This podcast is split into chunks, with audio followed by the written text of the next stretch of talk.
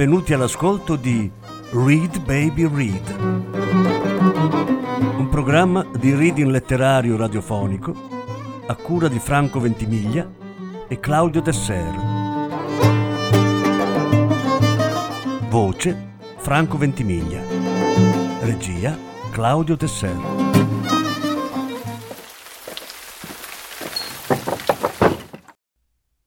Derek Raymond Incubo di strada. Nona parte. Si svegliò dopo ore, senza avere idea di quanto avesse dormito. Andò meccanicamente in cucina, senza ricordare che lei non c'era più, sperando di trovarla a preparare il caffè. Si ferì i piedi con i frammenti di vetro sparsi per tutta la casa e così si accorse della distruzione intorno a lui. Pensò alla vecchiaia, un anziano che tossisce in silenzio per nascondere la morte inevitabile. Ancora intontito dal sonno e dai sedativi, muovendosi tra i resti della sua vita, declamò mentalmente il Salmo 91. Mille cadranno al tuo fianco e diecimila alla tua destra, ma tu non ne sarai colpito. Tornerai da me, amore, disse guardandola oltre il soffitto sfasciato. Le finestre erano state divelte e scaraventate all'interno dell'appartamento, dove il vento impazzava e si gelava per la corrente. Kleber strinse i pugni. Ci rivedremo ancora. Ma certo che ci rivedremo, rispose lei all'improvviso. Io non ho mai fatto niente di male e nessuna bomba può uccidermi, né ora né mai. Sul pavimento erano sparse la polvere per impronte digitali che la polizia lascia sempre dietro di sé e alcune cartoline che lui e Elenia si erano inviati nelle poche occasioni in cui erano stati separati. Decise di andarsene e di non ritornare mai più, ma quando si girò per lasciare la stanza notò sul pavimento un piccolo cappello di paglia che lei aveva comprato sulla spiaggia di Narbonne durante le loro ultime vacanze. Il cappello aveva un fiore rosso su un lato. Kleber lo raccolse delicatamente e lo mise nella borsa che stava portando con sé. Non prese molte cose, solo quello che gli sarebbe servito nell'immediato. Poche magliette e un rasoio, abbastanza per chiudere con il passato. Oltrepassò quello che rimaneva della porta e uscì. I resti erano stati rimossi dal giardino e non c'era più nessuno lì fuori. L'aria era pulita, ma pioveva a dirotto, e lui diede un'occhiata all'orologio. Era passato un giorno dal suo compleanno.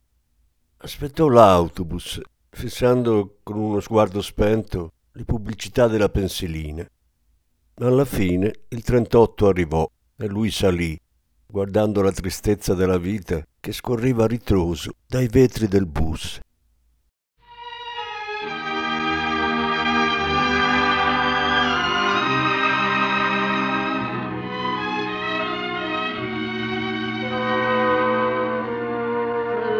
Ciel bleu sur nous peut s'effondrer et la terre bien s'écrouler.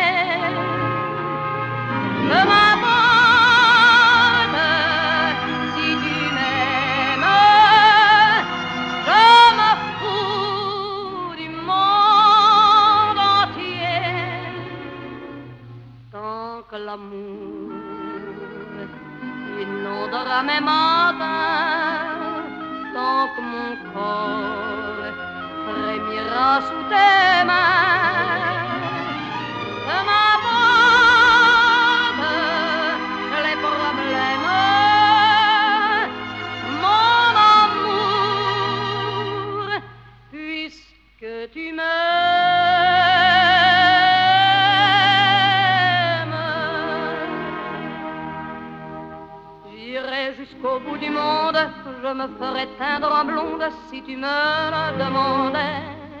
J'irai décrocher la lune, j'irai voler la fortune si tu me le demandais. Je renierai ma patrie, je renierai mes amis si tu me le demandais. On peut bien rire de moi, je ferai n'importe quoi si tu me le demandais. Un jour la vie t'arrache à moi, si tu meurs, que tu sois loin de moi.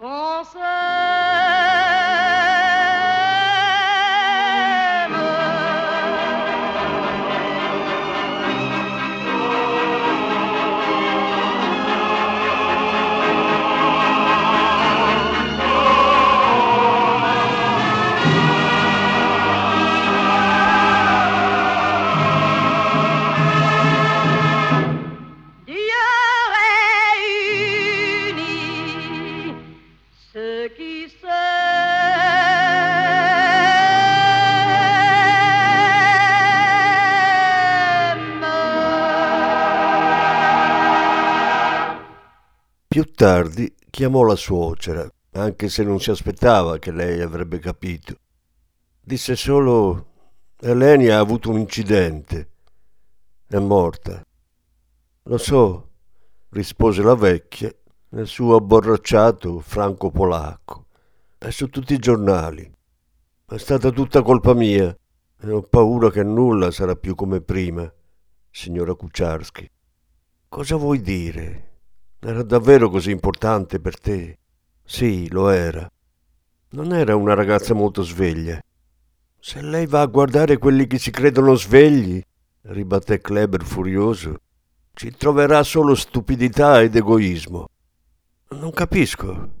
Lo so. Non lo dica al padre, l'implorò lei. Ha un cuore debole. Tutti abbiamo il cuore debole. Il problema è che molti hanno una mente altrettanto debole a fargli compagnia. E riattaccò. Uscì dalla cabina telefonica e nell'oscura luce del giorno si voltò a guardare la città dove uomini e donne in quello stesso momento progettavano di uccidere o di fare l'amore.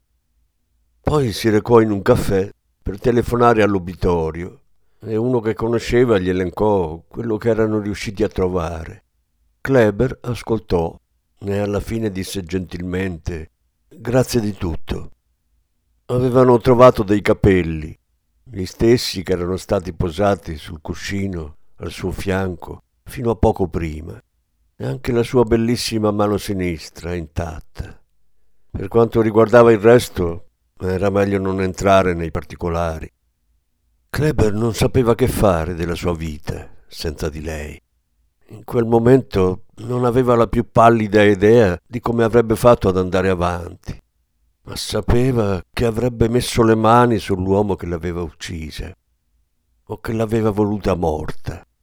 Lei era morta per colpa sua. Non avrebbe dovuto permettersi di dormire così tranquillamente, non dopo quello che aveva fatto per Mark. Il fatto che lui fosse un poliziotto, che la bomba fosse destinata a lui, rendeva tutto ancora più difficile da accettare. Il corpo di lei, quello che aveva stretto tra le braccia e con cui aveva fatto l'amore solo il giorno prima, era così minuto. Nella memoria ora la vedeva quasi con maggiore chiarezza. Le sue braccia erano piccole, eppure capaci di grande tenerezza. Se solo la gente avesse potuto capire il significato della sua perdita, tutto il mondo avrebbe pianto. È morta per colpa mia, mormorò, quando era compito mio proteggerla.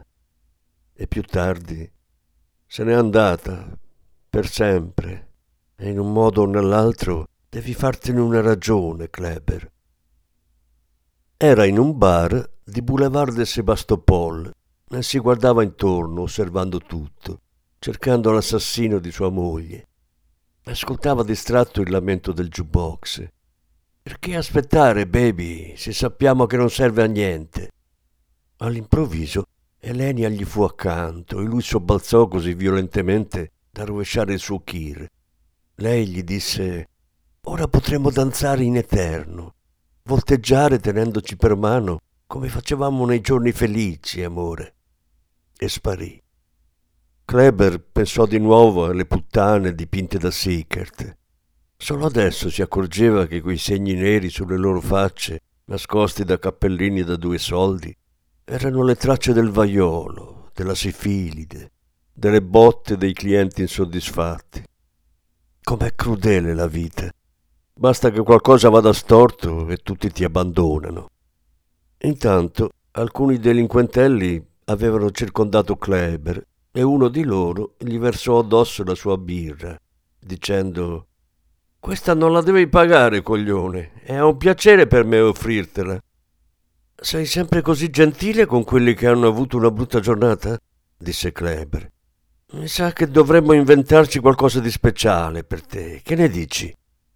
L'uomo esitò, rendendosi conto troppo tardi che non conosceva abbastanza Kleber. È tutto a posto. Questa è solo una vecchia maglia. È così vecchia che non mi importa cosa le succede. E aggiunse: Ma lo stesso vale per te. Uno degli altri uomini intervenne. Non lascerei in pace se fossi in te, Willy. Perché? È solo un piedipiatti che è stato mandato a spasso. Forse, ma ieri sua moglie è saltata in aria. Mi piace ascoltare le chiacchiere dei ladri e degli informatori, disse Kleber. Mi chiamo Willy, fece l'uomo, spegnendo la sigaretta sul ginocchio di Kleber. Beh, non preoccuparti, Dovevi pur chiamarti in qualche modo. Kleber si ripulì la cenere di dosso. Tua moglie era quella puttanella polacca? chiese Willy. Fossi in te starei molto, molto attento a quello che dici. Perché? Willy si sentiva coraggioso, circondato dai suoi amici e rideva. Mi piace vedere le donne dei poliziotti andare all'altro mondo. Non te lo ripeto una seconda volta lo interruppe Kleber. Il bar è grande e fossi in te mi sposterei da un'altra parte. Ma l'idiota insisteva. Mi sembra che tu abbia bisogno di una caviglia nuova e gli sferò un calcio con lo stivale. Kleber sospirò e si alzò lentamente dicendo Ti avevo avvisato. Lo colpì alla gola col piatto della mano un colpo secco e violento che scaraventò a terra l'avversario boccheggiante e incapace di respirare, con la faccia che diventava rossa, viola e infine nera. Portatelo via, consigliò Kleber agli altri. D'ora in poi non servirà più a molto. Il barista si fece avanti. Ne ho abbastanza. Non sei l'unico. Guarda Willy sul pavimento. Se vuoi renderti utile almeno per una volta nella vita, Telefono all'ospedale. Cerchi altri problemi? Non cerco niente. Ho avuto un lutto in famiglia e voglio stare da solo, è possibile? Nessuno aveva niente in contrario.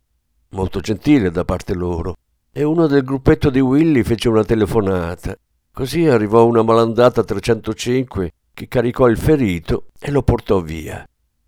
Da quel momento nessuno gli diede più fastidio e quando se ne andò disse al barista chi stava cercando e perché.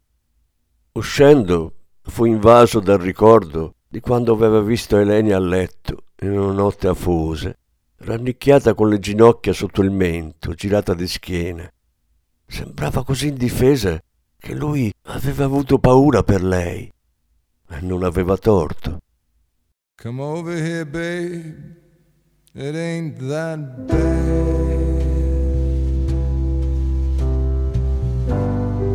I don't claim to understand the troubles that you've had.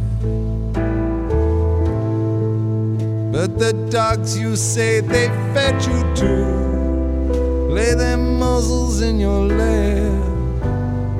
And the lions that they led you to lie down take a nap are the ones you fear are wind and air. And I love you without measure. Seems we can be happy now. It's better late than never.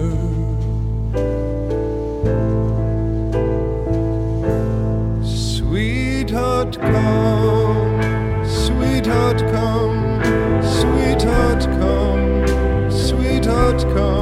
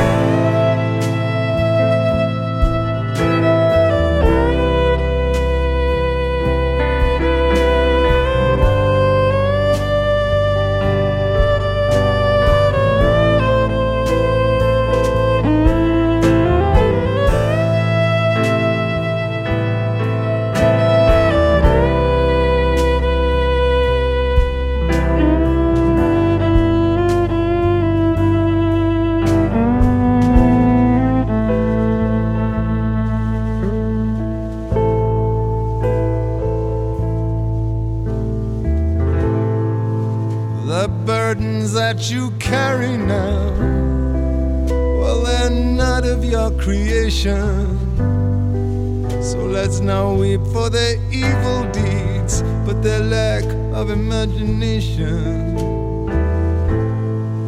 Today's the time for courage, babe. Tomorrow can be for forgiving. But if he touches you again with his stupid hands, his life won't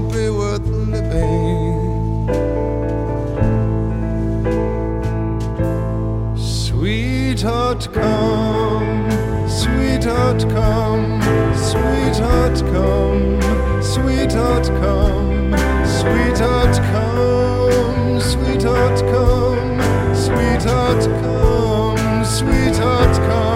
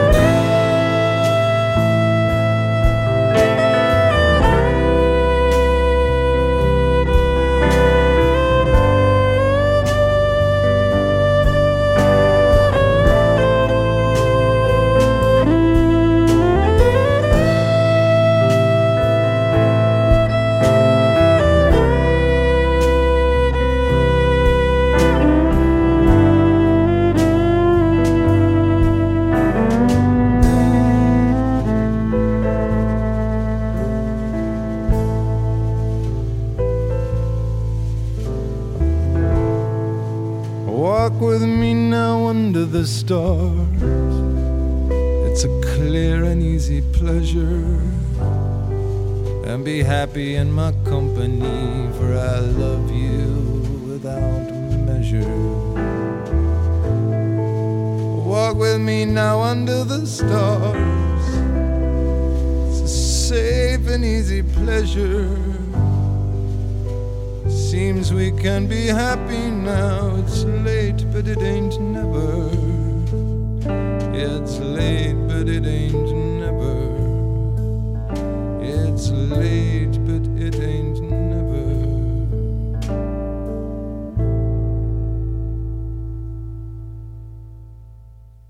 riusciva a sentire solo confusamente la musica di Elenia che andava scomparendo. Guardò il cielo. Si stava facendo buio e Parigi gli sembrava un grappolo di brillanti opachi che pendevano da un polso oscuro e assente. Sapeva di essere solo parzialmente in sé. Camminava, e ricordava fin troppo bene cosa le aveva sussurrato una notte mentre la teneva tra le braccia i primi giorni in cui si erano conosciuti. Sei un diamante, ma come farò a tenerti tra le mie mani senza scalfirti, senza graffiarmi le dita? Ma lei stava dormendo. Aveva emesso un gemito, rigirandosi nel letto. Kleber sapeva quanto fosse sbalorditiva l'esperienza dell'amore per un uomo come lui, solitario di natura, a cui piaceva avere ogni singolo elemento della vita sotto controllo, e come fosse diventato vulnerabile, lacerato dall'amore per Elenia. Il giorno in cui si erano incontrati si era sentito travolgere e spazzare via, tanto che poco dopo le aveva detto in un caffè Sai cosa vorrei? Vorrei stringerti tra le mie braccia 24 ore su 24. La tua presenza mi uccide quanto la tua assenza. Quando sei con me non riesco più a pensare a quello che dico, mi sento annegare nei tuoi occhi. E quando non ci sei, non vedo l'ora di tornare a perdermi nel tuo sguardo. Si ricordava bene quella conversazione. L'amore li aveva avvolti nel suo abbraccio. Quanti anni o secoli passeranno, si chiedeva adesso, prima di poterti stringere ancora. Improvvisamente lei era lì, al suo fianco, e gli teneva la mano. Passerà poco tempo, amore, ma fa presto perché senza di te mi sento persa. Le loro mani erano unite, come se non fossero mai state separate. Ma quando? chiese. Quanto presto?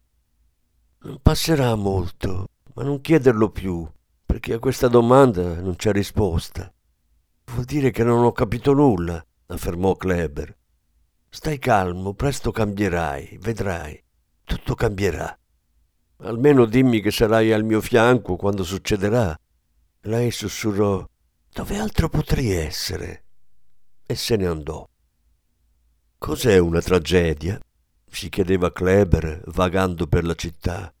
Per lui significava aver perso quella spalla accogliente su cui appoggiarsi ogni sera, quando aveva finito di lavorare, aver perso i loro pranzi, camminare a braccetto per strada, coccolarsi al cinema, cose ovvie, cose stupide, oppure le sue labbra e la sua anima, il corpo di lei premuto contro il suo quando facevano l'amore, le cose che danno un senso al nostro mondo. Stammi sempre vicina, disse Kleber, e forse la tua assenza mi peserà di meno. Ma lei non rispose. E Kleber continuò a camminare a testa china, sotto la pioggia che non smetteva mai.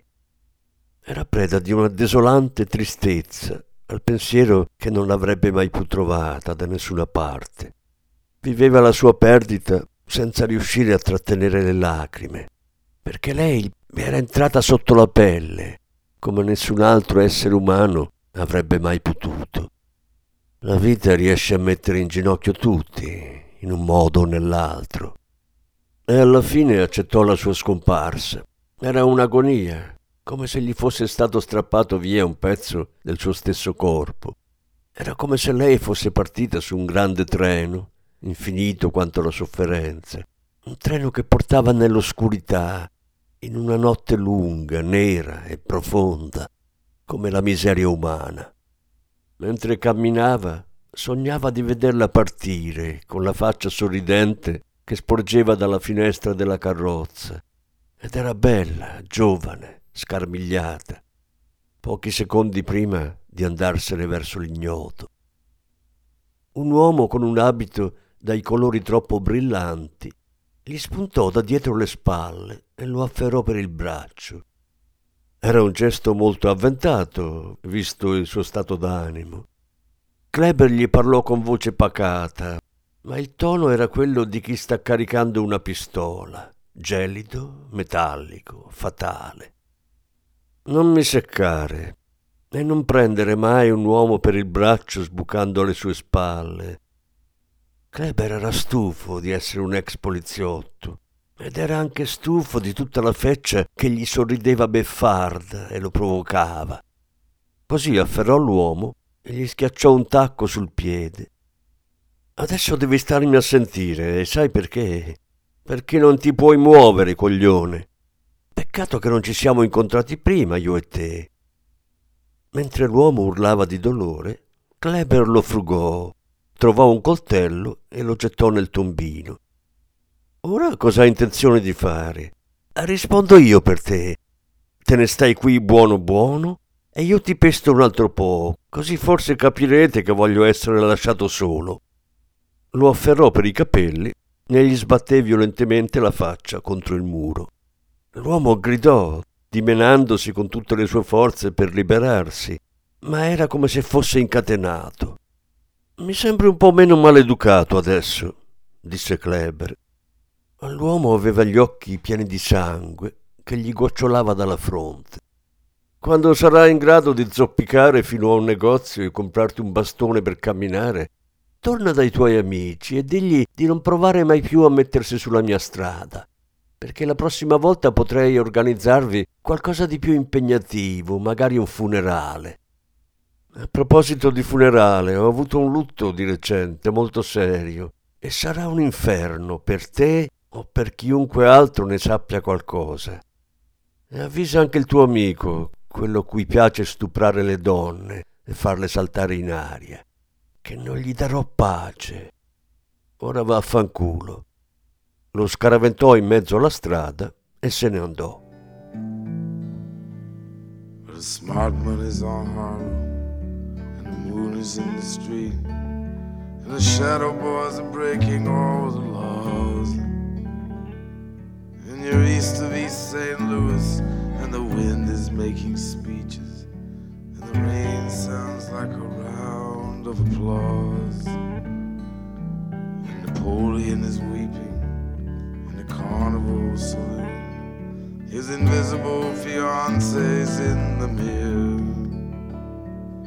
And the band is going home. It's raining hammers, it's raining nails. It's true, there's nothing left for him down here. And it's time, time, time.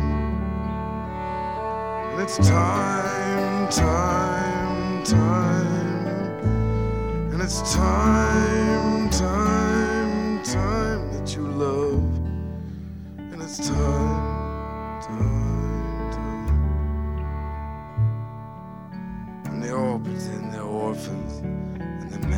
like a train.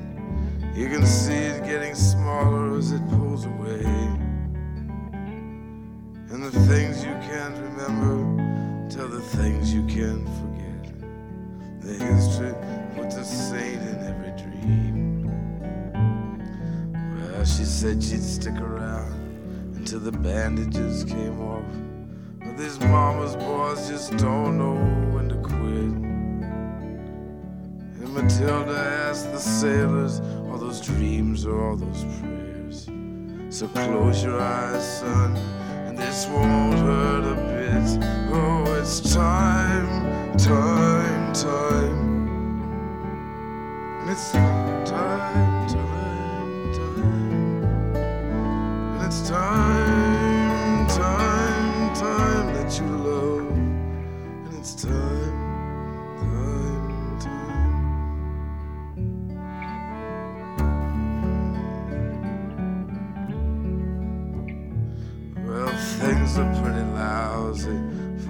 calendar girl.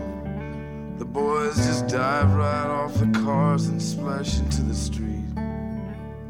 And when they're on a roll, she pulls a razor from a boot, and a thousand pigeons fall around her feet. So put a candle. Avete ascoltato Read Baby Read, un programma di reading letterario radiofonico a cura di Franco Ventimiglia e Claudio Tesser. Grazie per l'ascolto, alla prossima settimana. La successiva parte sarà trasmessa la prossima settimana.